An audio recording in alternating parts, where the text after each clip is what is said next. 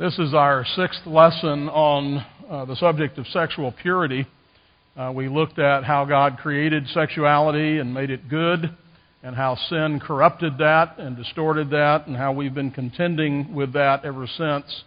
Last week we began to look at the redemption of sexuality. What do we, how do we go about seeing that sin problem reversed? And of course, the heart of that is the gospel a change of heart in us, a change of desire and empowering by the Holy Spirit, the use of the Word of God, the church, the community, the family, all those things that are there to address the primary problem, which is us. We need to be changed. We need to be transformed. And so we want to continue that study today and shift a little bit to talk about external things that feed that fire that's in us. Given that we and our children are already impure, how does that get reversed or fixed or redeemed? That will be a work that involves changing our hearts, changing our minds, and even changing our bodies. The work of the Holy Spirit and the Word of God. It will mean purging ourselves of corrupting influences, corrupting things. It'll mean putting into our system purifying things, holy things, wholesome things. The blood of Jesus cleanses us from all sin. So let's begin with repentance. If there are, as we sit here this morning, if there are sexual sins that you've been engaged in, we need to begin with repentance. And, and we'll see if there are other sins. As parents, if we've not done our jobs as we need to do them, then we need to begin with repentance, forgiveness, restoration, and in some cases, regeneration. There are all kinds of things going on in the work of the gospel itself that are critical if we are to deal with this issue. But we also have to stop feeding the impurity that's there. We have to stop adding to the corruption through our thoughts and through our senses. The process of sanctification, the process of becoming pure or holy, is in some ways multi layered and complex. Of course, there is the work of the Spirit, but we should remember that one of the ways the Spirit works is by teaching us that this thing is good for us and that other thing is not good for us. These certain things lead to holiness and lead to godliness. These other things lead to sinfulness and to destruction. And so we need to take heed to those things. Uh, as we do, we will see uh, either increasing corruption or we will see that that corruption is increasingly removed and we are restored. Think of an old house that's been dilapidated and we go out to look at it. Perhaps it's sat empty for some time. Sam can probably relate to this a little bit right now. Uh, there's rotten wood here and there, all kinds of things that need to be repaired. Well, the process of restoration usually begins by removing those things that are corrupted and replacing them with things that are good and sound. And oftentimes, as, uh, as anybody who's done this kind of restoration work on a house knows, we may look at something and say, oh, that needs some attention, that needs some repair. But as we get into it, we find out it was much worse than we originally thought. That the rotten wood extended into the rafters or uh, is going to be a much more extensive repair job than we had first imagined. And that's true oftentimes. We look at our own sins and think of them as surface, as simple, as something easy to deal with. But when we pay careful attention, when we begin to look, we may find that this goes much deeper and is going to require a much more thorough work uh, if we're going to address it. We have to take off the old man and put on the new man in Christ. This is how this is how all this works. It's really simple at one level, but difficult uh, to accomplish. So, what we want to say this morning is it's, we have a problem with who we are and what we are, but it also matters what we do. It's going to take a self conscious plan that is consistent with what God says. And when we do what He says, we get the benefits and the blessings. When we disregard what he says, we can expect to see no progress or even reversals in our moral progress. And so purity is an ongoing work of the Spirit of purifying us and making us like Christ. We cannot leave Christ out of this. This is not something we're going to accomplish apart from Him. Now, we do oftentimes, I think I'm speaking now in our circles as Christians, we do 80% right. But we're losing our kids, uh, where we're losing our kids is the other 20%. We haven't taught them, in many cases, what else is going on. They can't see it because it wears a disguise. Allow me to quote Pastor Wilson here. Now, the task of Christian parents when it comes to worldliness, to lapse for a moment into a biblical terminology for this, is to communicate a sense of disenchantment, not just disapproval. Don't take this wrong. Disapproval should be a baseline given, and it should be there and functioning, but that is not where the action is. Our task is demythologizing what the world is doing, not shaking a censorious finger at it. It's like explaining a magic trick. When a child sees an illusionist doing something remarkable, he's amazed. But if someone explains in detail how the trick is accomplished, where all the wires are, it will no longer be possible for him to see the trick. Two things are necessary here. One, the person explaining the trick has to understand it himself. And secondly, he must have the loyalty of the person he is explaining it to. If he is muddled about the trick, his explanation will just be bombast, disapproval masquerading as explanation. But the last thing we need here is ignorance on fire. If a parent or pastor tries to tell the kids a bunch of things about pop culture that are manifestly untrue, whatever else we say about it, we can affirm that he is not helping. And so I want to this morning to address three practical areas that will help us achieve and maintain sexual purity. Family government, self-government, and church government. Now, I'm not addressing these in any particular order since they overlap and depend upon one another. However, if any one of these areas is neglected, then ours and our children's sexual purity is at serious risk. This discussion will be painful for some of us. You might feel some guilt or sorrow or regret, but I will remind you that there is forgiveness and there is redemption in Christ. Nevertheless, I'm going to presume that, like the rich man in Hades, you would want others to be warned not to come here. So, parents, I want to address you first. Family government, parental responsibility.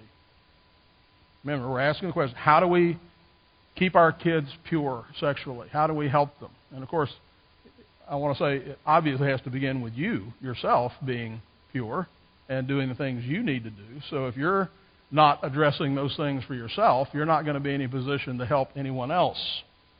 Parents, this is this is a lesson you, I mean, it seems so obvious, but I just want to state it because it's so critical, and I think so many parents don't get it. You are responsible for your children. You are in charge. You're the boss. God made you the boss. He put you there to do this job. Some will say, uh, well, let me back up. Uh, Parents, again, you're put, you are put there, and, and you can't make excuses. You're put there to deliver godly children. Ignorance, apathy, and laziness are big killers. Sometimes we say something like, Well, I didn't mean for that to happen. But it has to be far more than not meaning to do harm. Rarely do we find that. Someone said, oh, I set out to corrupt my children. No, you didn't mean to do that. We know that. You didn't mean to do that. You have to mean for it not to happen. That's a different standard. You have to have a plan that is actually executed. In Proverbs 24, verses 30 through 34, I went by the field of a lazy man, and by the vineyard of a man devoid of understanding. And there it was, all overgrown with thorns. Its surface was covered with nettles. its stone wall was broken down. And when I saw it, I considered it well. I looked on it, and I received instruction. A little sleep, a little slumber, a little folding of the hands to rest. So shall your poverty come like a prowler, and your need like an armed man. And so a fruitful vineyard uh, will require a plan and it will require diligence. Planting, cultivation, and guarding are essential. Men, you are responsible for the vineyard we call the household, but you're not the owners. The household belongs to God. It's not yours to do with as you please. It is yours in order to please God. God has simply made you the manager of His property and given you the responsibility to, to make it productive for the owner. You represent God's interest. That is your job. Period. Everything else you do, your other job where you earn money, you earn money so you can do your real job. The money is to pay the rent and buy the groceries and provide a house and clothes and education and all those other things, but all of that has to be in service of your primary call. You will give an account to the owner for your stewardship of his property. The first thing that's going to be required is diligence. Diligence is the positive, constant, and earnest effort to accomplish what is undertaken. One of the jobs you've been given is to guard the sexual purity of your children to make sure that it happens. And it begins here. Familiar passage, but one we need to hear often. Hear, O Israel, the Lord your God, the Lord is one. You, it starts with you, you shall love the Lord your God with all your heart, with all your soul, and with all your strength. So you cannot lead your household if that's not true for you. And these words, the Bible, these words which I command you today shall be in your heart. And then you shall teach them diligently to your children. You teach the Bible to your children. And you shall talk of them when you sit in your house and when you walk by the way and when you lie down and when you rise up. You shall bind them as a sign on your hands, and they shall be as frontlets between your eyes. You shall write them on the doorpost of your house and on the gates. In other words, the Word of God should permeate your household. I don't mean you're always walking around shaking your finger, quoting a Bible verse, but the ideas of the Bible, the words of the Bible, the Word of God ought to be ever present in your thinking and in your conversations. It ought to just be the dominant feature and culture of your household. A passive approach to the cultivation of our household potentially leads to the very disasters that the parable of the sower speaks of. This case was the result of a lack of understanding and slothfulness in the case of Proverbs. As a result, it was full of thorns and nettles. Moreover, the wall that, had, that was supposed to protect the vineyard from outside influences had been allowed to erode. All it takes for a disaster, including a sexual disaster, to come upon the vineyard is a lack of diligence. You've got to mean for it not to happen.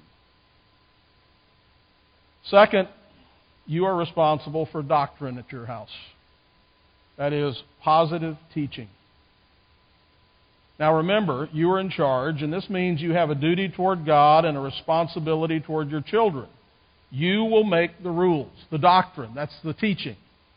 You will enforce the rules. We'll say more about that in a moment. That's discipline. In order to save and sanctify your children in Jesus Christ.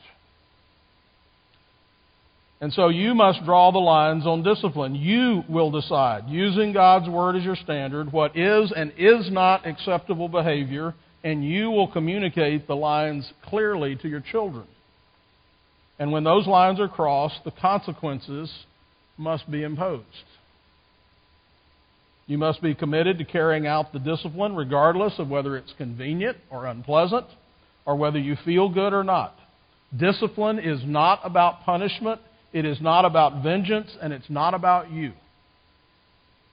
Its sole purpose is to bring about good to your children as God defines it, not as they define it. They're not in charge. They will define it very differently. They want to when they when when they're in a, a state of immaturity and they're not mature in Christ, they're not desiring what God wants. They're like Adam and Eve in the garden. They they want to do it their way. And they always have an explanation and an excuse. And they really don't think you know what you're doing.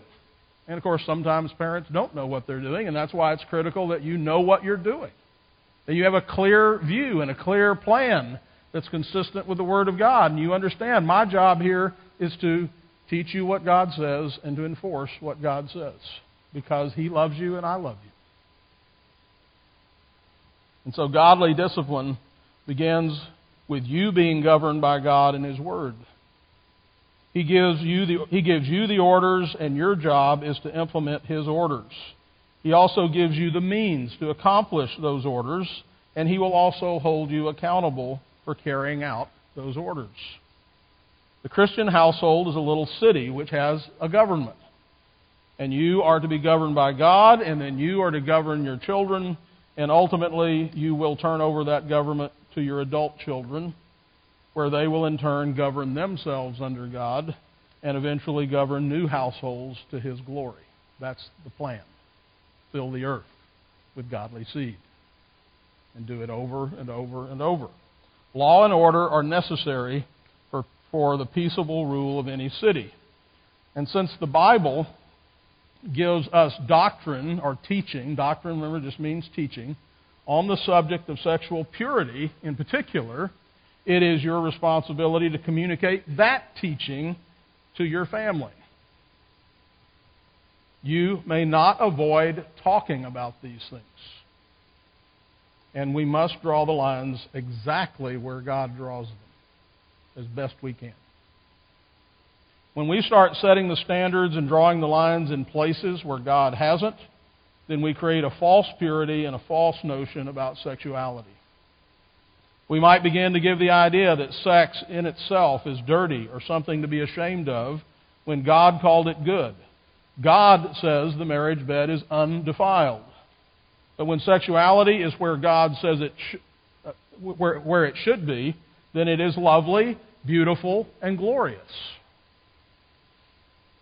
when we don't talk about it, or when we talk about it in sort of shaded terms with our heads hung, or we never mention it or have a discussion about it in our homes, then we create a mystery around it where curiosity takes over.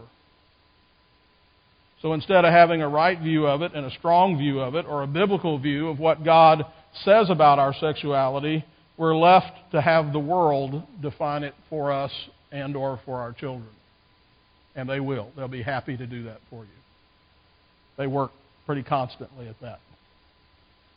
Because we're sexual beings, we're going to be curious. We want to know. We want to find out. And so it always gets down to what's going to be the source of that information.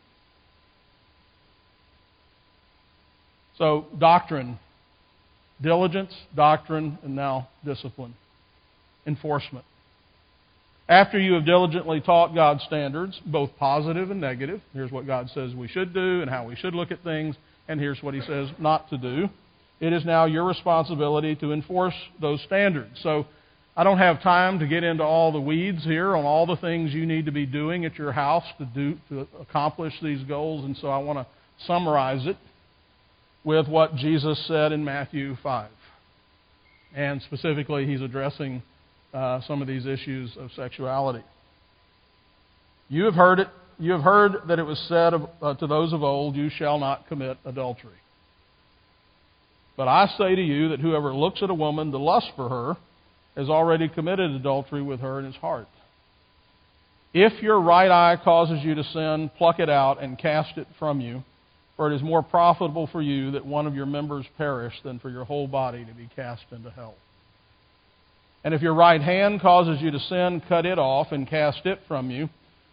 For it is more profitable for you that one of your members perish than for your whole body to be cast into hell. So, what are you to do? when it comes to guarding the sexual purity of your children? Whatever it takes. Whatever it takes. Oh, I can think of some pretty radical things. Well, I, thought, I, I think plucking your eye out and cutting your hand off is pretty radical. I think that was the point Jesus was making.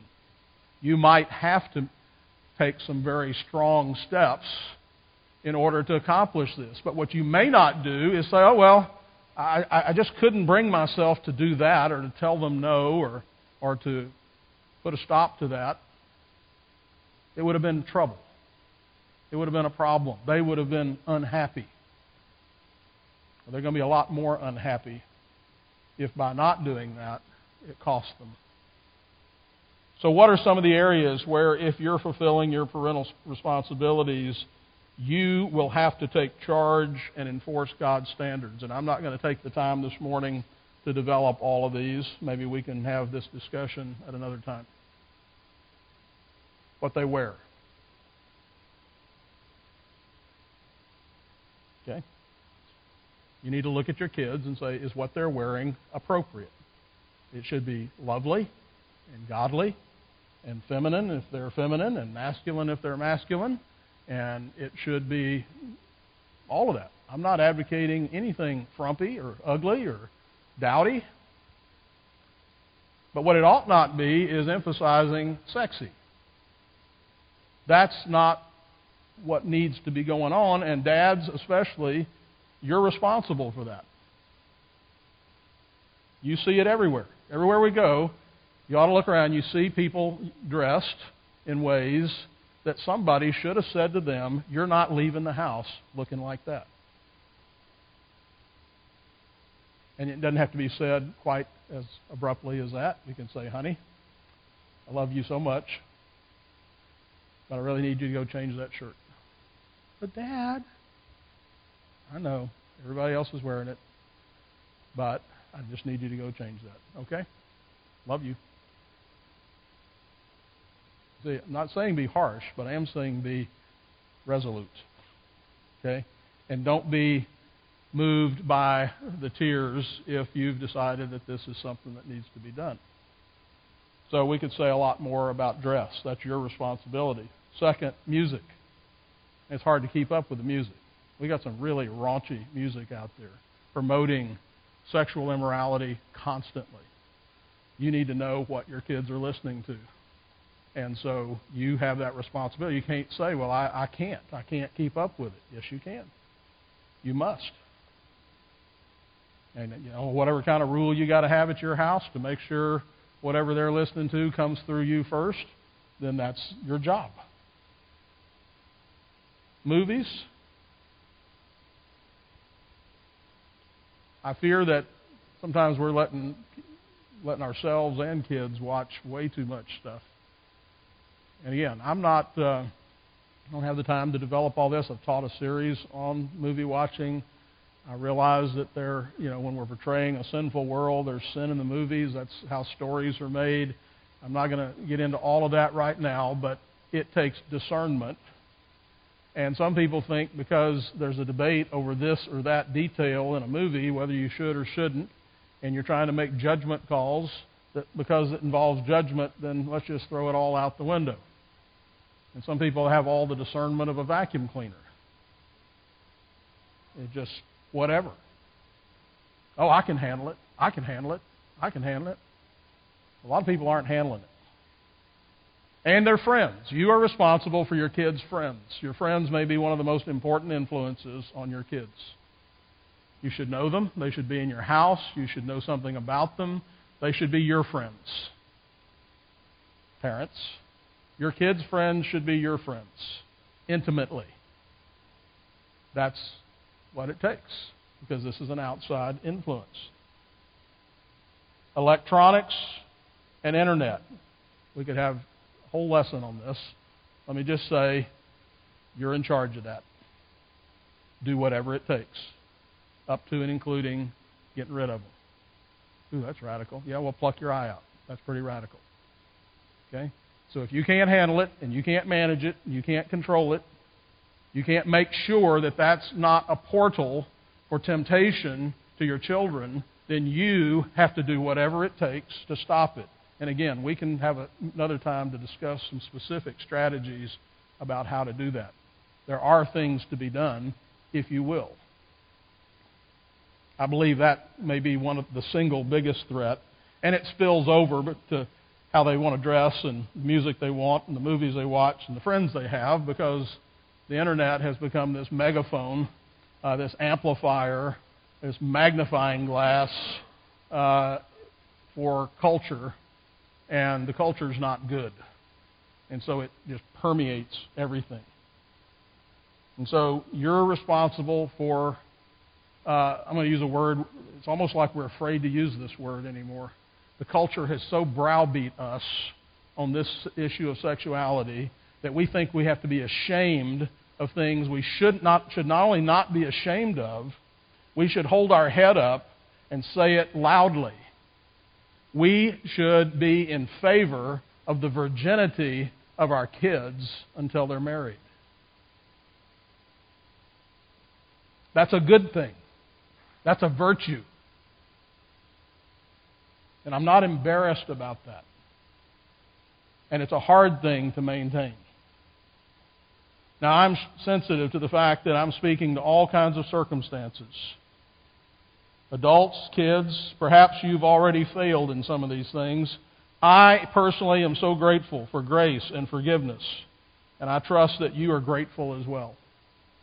Redemption's a beautiful thing. Nevertheless, it is a better thing if we have been diligent in the first place. There is forgiveness and redemption, but often there are also consequences to our sins. Sin always does what God says it will do. It will do damage, and sometimes it kills. And this is what we need to start taking sin. This is why we need to start taking sin far more seriously than we do. So, fathers, you're responsible for this mission. And mothers come under this godly mission. That's submission. And the mission is what? Godly, sexually pure children with a healthy love for sexuality in its proper context. Go do whatever it takes to accomplish this mission. No excuses. Self government. Every individual here, every adult, every young person, every child is responsible before God for the right use of their sexuality. Every one of us is responsible. Jeremiah warns, But everyone shall die for his own iniquity. Every man who eats the sour grapes, his teeth shall be set on edge. Your choices have consequences. Self government. I want to emphasize what I'm talking about at this point. I've been talking about families and parents. Now I'm talking about every individual men, women, boys, and girls. You have an obligation. Self government under God is the goal. Now, when I speak of self government, I am not speaking of autonomous government. Autonomy means to be a law to yourself. I get to make all the rules. Self government is to bring ourselves under God's law. Godly self government is never achieved alone it always requires community, family and church. And this is why we need godly families that will provide government for us until we can govern ourselves. The immature have no self control. The goal is maturity, Christlikeness, which defies, denies, it, denies the self for the sake of others. Sexual self government isn't easy, but it's essential for living a blessed life. Sexual self control is essential for a healthy marriage, just as it is for faithful celibacy. Your honor, uh, you honor your future spouse with your body by the way you control it now. You also prepare yourself for the discipline of faithfulness and sexual self control that will empower and protect your marriage. And you also honor your own body and honor Christ in submitting your sexuality to Him. Ceasing to be an autonomous force and end, your sexuality must become a servant of Christ for His glory. and for your good. I'd like you to invite you for a moment to peer into the future, to think beyond the moment. The choices you make today will determine who you are tomorrow and down the road. The temptation is for instant gratification. I want it, I want it now. That's a, a powerful temptation. But wisdom requires seeing a gratification that's even greater. So, who do you want to be when you grow up? Where do you want to be? What kind of family do you want? What kind of life do you want? What do you want for your children? Is your chief end really to glorify God and to enjoy Him forever? Then that will necessarily include your sexuality. How you dress, how you talk, what you look at, where you go, who your friends are, what you do. And so this calls for personal responsibility and accountability. Job 31, 1 through 4. This is self government here. I have made a covenant with my eyes. Why then should I look upon a young woman? For what is the allotment of God from above and the inheritance of the Almighty from on high? Is it not destruction for the wicked and disaster for the workers of iniquity? Does he not see my ways and count all my steps? So Job recognized I've got to make a decision here. I've got to make a commitment. I'm not going to use these eyes for something God said I shouldn't use them for. I'm going to make a covenant with my eyes. I'm making a personal commitment to this. Young men, young ladies, you are personally responsible for your purity before God. And you must make a commitment to God that your sexuality is going to be devoted to His glory. It is not yours to do with as you please. 1 Corinthians 6, 18 through 20. Flee sexual immorality. Every sin that a man does is outside the body, but he who commits sexual immorality sins against his own body.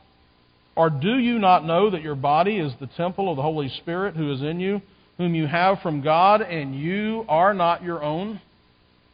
For you were bought at a price, therefore glorify God in your body and in your spirit, which are God's. Fleeing or running from anything that might lead you into temptation. We pray every Sunday the Lord's Prayer lead us not into temptation. Are those just words? Are you actually entreating God to protect you from temptation, which means you don't then run out the door and go flirt with it. You flee from it when you see it. Go the other way. 2 Timothy 2:22 Flee also youthful lust, but pursue righteousness, faith, love, peace with those who call on the Lord out of a pure heart. says a lot there about who your friends are, right? Who you're hanging out with. Self-government under God means that when your parents aren't there to tell you no, you tell yourself no. You are your brother's keeper. Brethren, if a man is overtaken in any trespass, you who are spiritual, restore such a one in a spirit of gentleness, considering yourself, lest you also be tempted. When your friends are engaged in sexual sins with their mouths, what they're talking about, uh, or with their bodies, you have an obligation to speak up. Friends, don't let friends sin. That includes the way they talk. Ephesians 5 3 through 7. But fornication and all uncleanness or covetousness, and by the way, lust is a form of covetousness. Let it not even be named among you as is fitting for saints. Neither filthiness, nor foolishness, nor coarse jesting dirty jokes, which are not fitting, but rather the giving of thanks. For this you know that no fornicator, unclean person, or covetous man who is an idolater has any inheritance in the kingdom of Christ and God. Let no one deceive you with empty words, For because of these things, the wrath of God comes upon the sons of disobedience. Therefore, do not be partakers with them. Don't participate at all.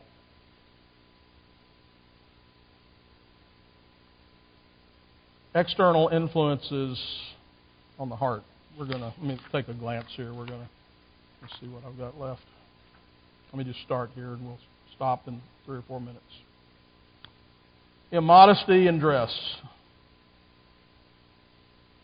When you dress in an immodest way or a provocative way, and even when you pretend like you don't know what Dad's talking about when he mentions it, I don't know what you're talking about. Well, if you don't, then that's a different problem. But I suggest that most of the time you do. You know, you know that that outfit is going to turn heads and get, get you some attention. Immodesty is it can be a form of seduction. It can be done with dress. It can be done with words. It can be done with attitudes. And men and women both have a responsibility here. Do not cause your brother to stumble. You know what you're up to, and Paul warns in 1 Corinthians 8 and because of your knowledge shall the weak brother perish for whom Christ died. But when you thus sin against the brethren, and wound their weak conscience, you sin against Christ. Men desire and women desire to be desired. Now that can be reversed, but that's, that tends to be the pattern. We should be attractive and we should be attracted to the opposite sex. There's nothing uh, to be ashamed of in that. Boys should like girls and vice versa. But there is a distinction between legitimate desire and attractiveness versus lust and seduction, and your job is to know the difference. That's your job. I like to say, when in doubt, when you look in the mirror and you look at that outfit, when in doubt, don't. But there's a so there's a distinction. Again, we don't we want to be modest but not frumpy, attractive but not seductive. And on the other hand, it is entirely possible, guys and girls, to lust when everyone else is doing exactly what they should be doing. Remember that's in here. Pornography. Again, whole lessons can be taught here, but I want to do this rather quickly because I want you to remember it. I'm going to ask three questions. Who are you looking at? Real girls, real women, real boys and men. Someone's child, someone made in the image of God. And God says, You shall not covet and you shall not steal. They are not yours. These are human beings. And you have an obligation to love your neighbor. Second, what is that doing to you, to them, and to others? When you look at pornography, you are helping promote a wickedness that destroys lives.